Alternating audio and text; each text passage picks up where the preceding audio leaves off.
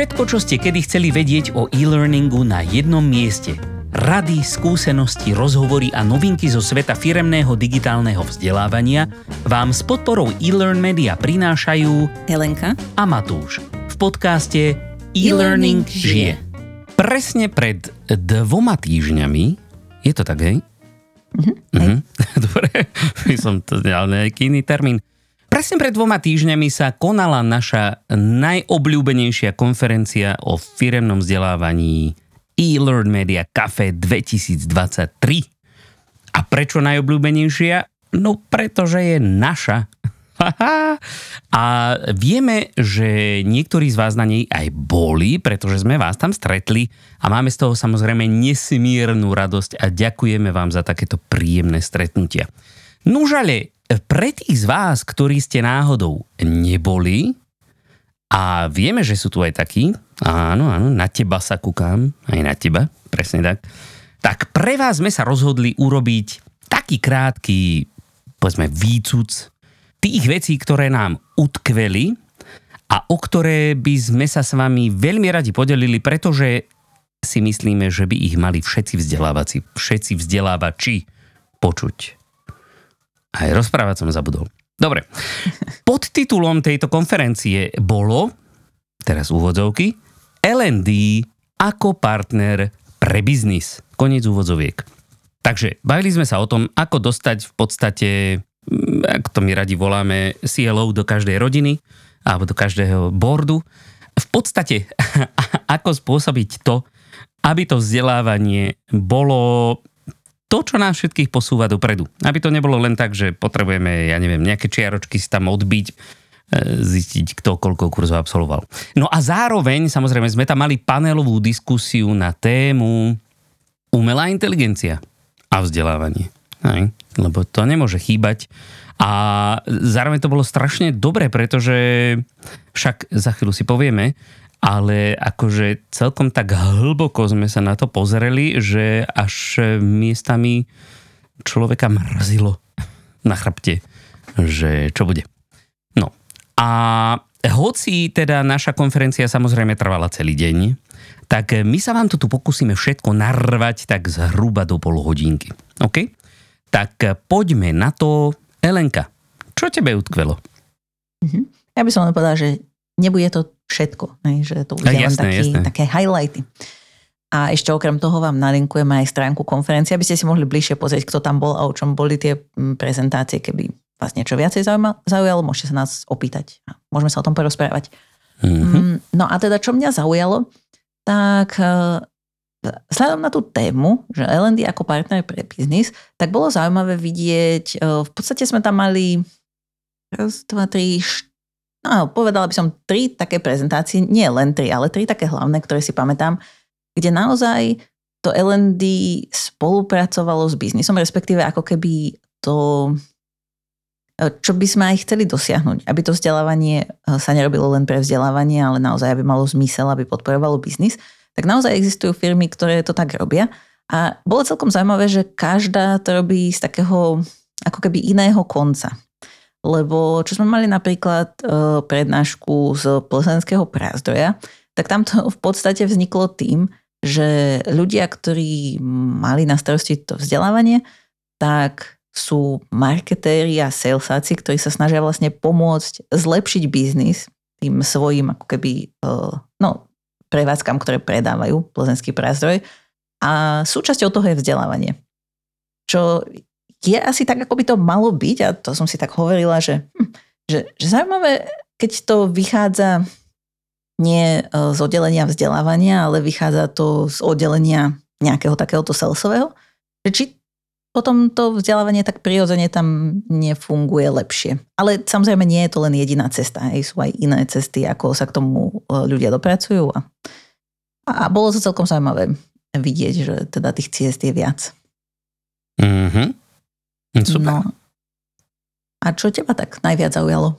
A mňa zaujali dve veci tak nejak akože viac než taký ten bežný korporátny tolk, ktorý je fakticky veľmi taký ako veľavravný, ale zároveň nie vždycky nutne super zaujímavý, hej, povedzme.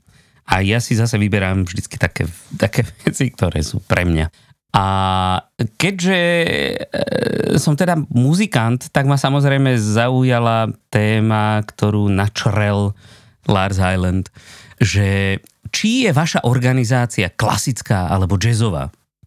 A pretože celý čas sme sa bavili o tom, ako urobiť to vzdelávanie presne tak, aby, aby to malo zmysel, aby to fungovalo, aby to doručovalo tie výsledky, ktoré sú dôležité, aby to jednoducho menilo to správanie ľudí a aby to zlepšovalo biznis.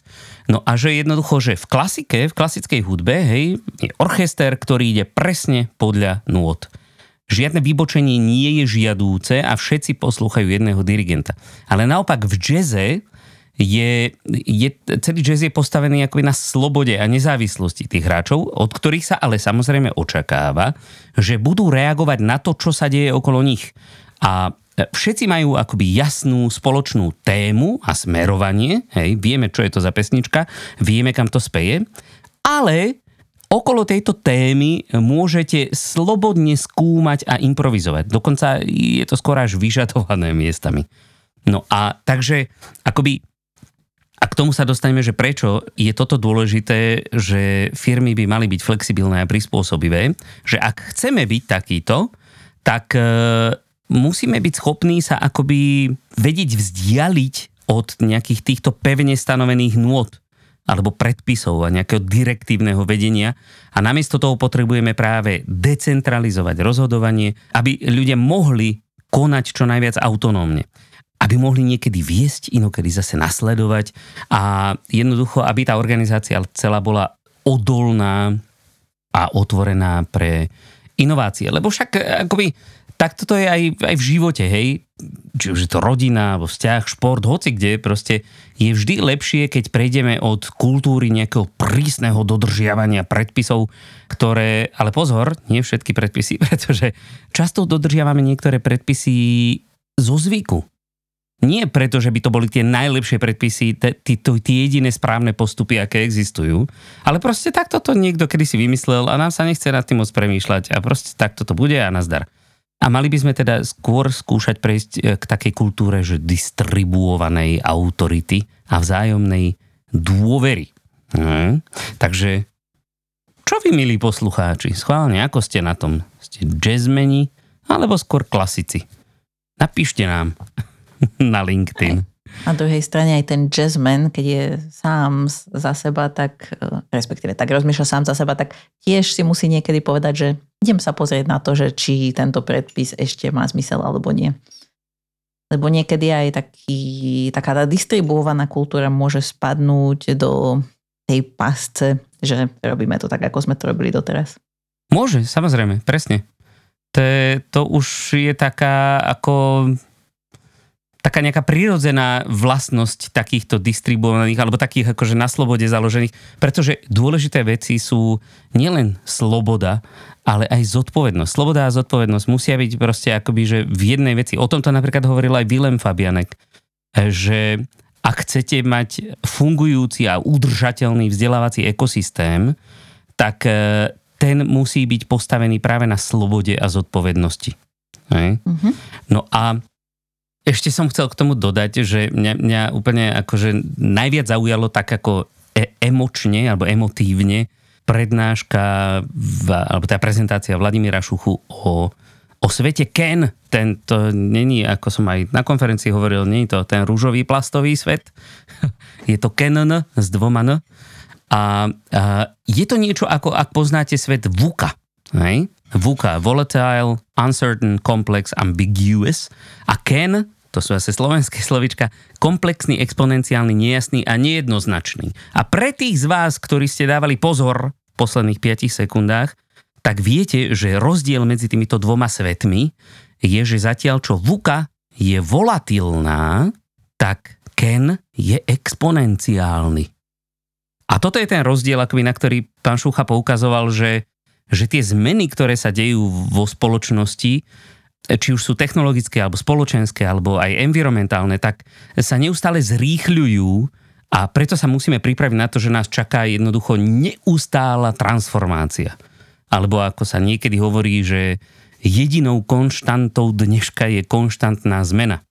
A samozrejme súčasný nástup raketový umelej inteligencie tieto veci ešte tak trošilinku urýchluje, takže o to viac sa musíme snažiť. A čo v podstate v tomto zaznelo, že my síce nevieme, ako bude presne tento nový svet vyzerať, ale vieme, že vzdelávanie v ňom, v ňom bude hrať kľúčovú úlohu, pretože aj keď to tak možno často nevnímame, tak už vôbec to, že sa prispôsobujeme zmenám, tak to je v podstate vždy istým spôsobom vzdelávanie. Lebo ako ináč chceme robiť zajtra niečo iné ako dnes alebo včera? Proste tak, že sa to naučíme robiť. A hoci vzdelávanie je našou najvyššou, najväčšou príležitosťou uspieť, tak to nemôže byť v takej podobe, ako je dneska. Hej? A toto bolo myslené akoby v takom širšom kontexte, nie len firemné vzdelávanie, ale vzdelávanie vo všeobecnosti. Pretože svet, ale aj biznis nepotrebuje len ľudí, ktorí vedia proste len čítať, písať, počítať, ja neviem, ťukať do počítača, pracovať s Excelom, ale hlavne takých, ktorí, ktorí vedia riešiť problémy, ktorí vedia kriticky myslieť, komunikovať, plánovať, spolupracovať v týme. A hlavne, hlavne takých, ktorí sú odolní, a to aj po psychickej a emocionálnej stránke. A toto sú presne zručnosti, ktoré potrebujeme či už v práci, ale aj v živote. Že už, už to dávno nie je tak, že v súkromí som takýto a v práci som niečo úplne iné. Hej? Toto jednoducho, tieto rozdiely sa stierajú a, a práve na tieto veci sa vo vzdelávaní potrebujeme zamerať. Uh-huh. No, takže toto mi tak utkvelo veľmi. A samozrejme, bol som trošku vystresovaný z tej, z tej prezentácie, lebo e, e tak nejak som dúfal, že skončí happy endom a úplne skončila. E, bolo to také skôr makaj na sebe, lebo ináč proste bude zle. Ja som si k tomu, čo si hovoril, som si zapísala takú poznámku, keď e, sme sa bavili presne o tom, teda pán Šucha hovoril o tom, že vieme, že bude kľúčové vzdelávať sa, lebo všetko sa mení. A viem, že sme sa o tom aj my bavili, o budúcnosti vzdelávania, ale som si vlastne tak uvedomila, že, že či táto veta alebo tento záver nevychádza len z toho, že si nevieme predstaviť inú možnosť, ako by sme mohli získavať nové skily, nové zručnosti, ako že sa to budeme iba učiť. Tak to, to len tak na okraj. Akože zatiaľ Myslíš nemám na to odpoveď, že... A také tie veci, o ktorých sme sa bavili. Hey, hey, že akože v následujúcich 5-10 rokoch asi to nebude inak, ako že sa budeme vzdelávať, takže je to dôležité.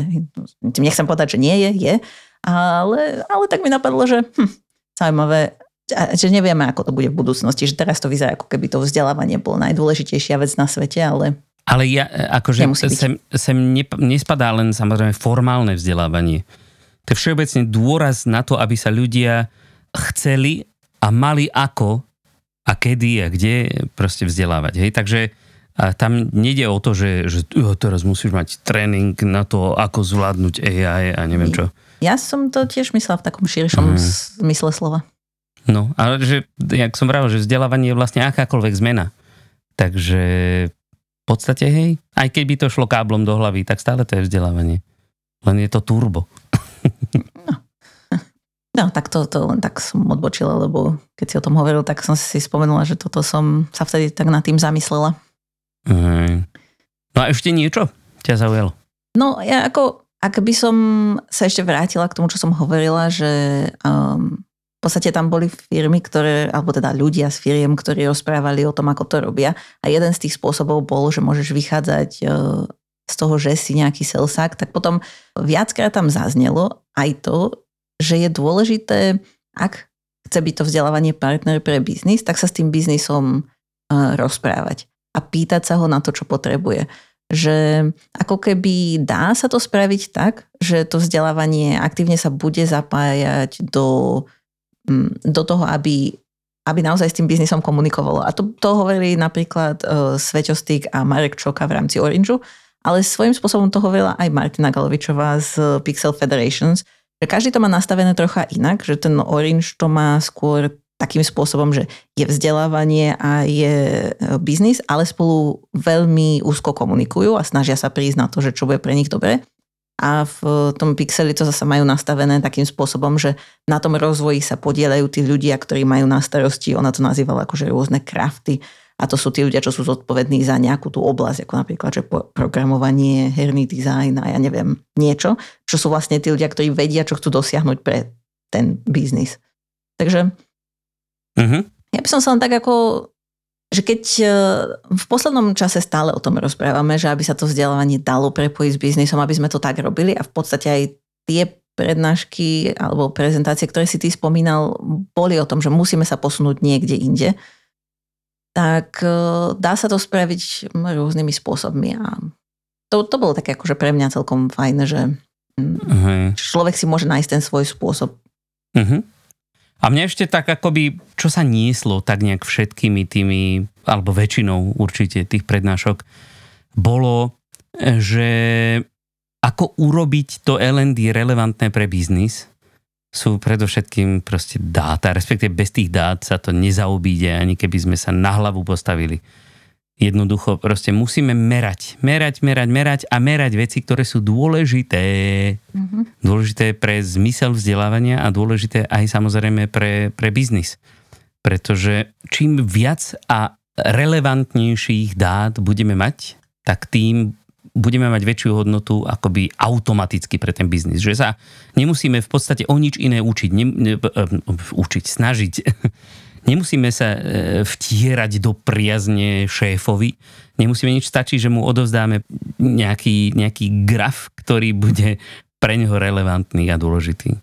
Takže akoby musíme si nastavovať správne, správne a merateľné ciele a musíme ich samozrejme aj merať.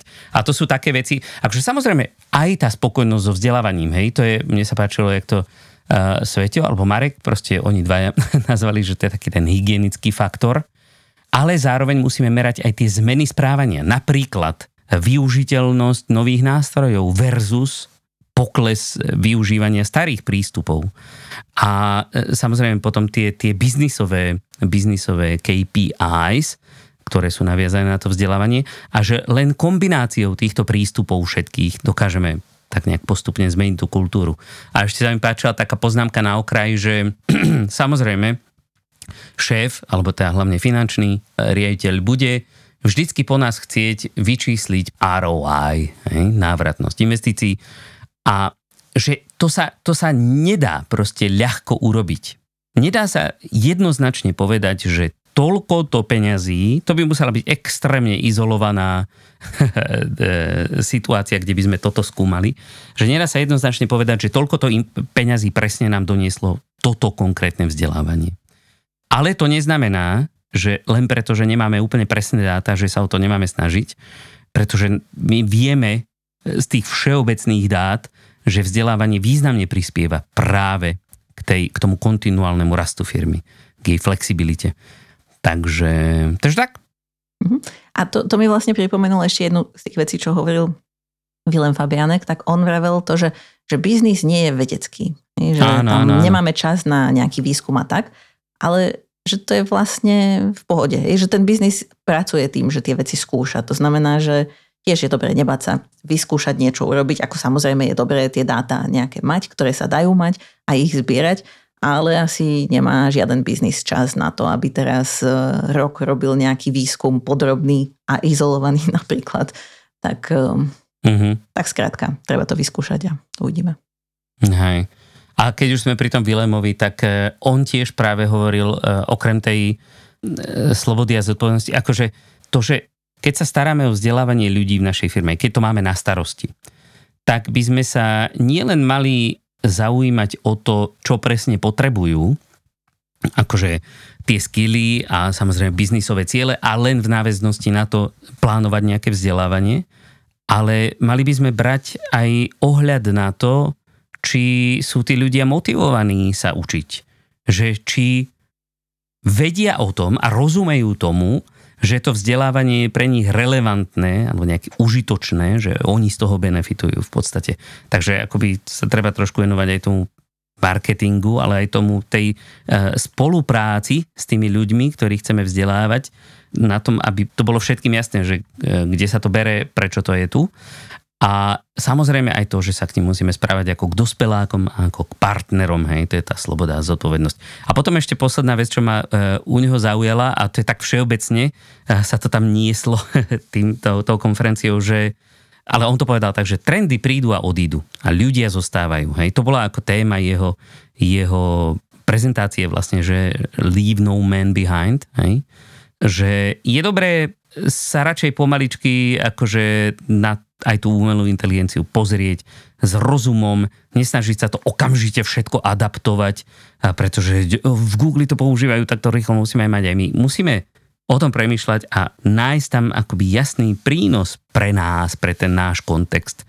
Inak to nemá zmysel a môžeme sa o tom vzdelávať, alebo teda sledovať to, skúšať to, ale nemusíme sa z toho po... Hej? Takže, takže tak. OK. A potom už len, teda neviem, či ešte máš niečo, čo by si chcel dodať, ale už ja by som povedala, že ešte bolo super, že sme sa stretli s ľuďmi, s ktorými sme sa stretli, stretli. už aj predtým. S ľuďmi, ktorých poznáme z našej komunity, ale že sme stretli aj nových ľudí. Takže ak náhodou niekto rozmýšľa na budúci rok, že by prišiel, tak veľmi odporúčam. Presne tak, presne tak. Ak ste sa dopracovali až sem, totiž to tak vyhrávate srdečné pozvanie na konferenciu eLearn Media Cafe 2024, ktorá určite bude, len ešte nevieme kedy a kde presne. Ale veľmi radi vás tam všetkých uvidíme. No a ako už Helenka spomínala, samozrejme, tak na stránku elearnmedia.sk lomka podcast dáme nejaké tie informácie o toho ročnom kafečku, aby ste vedeli všetci, o čo ste prišli.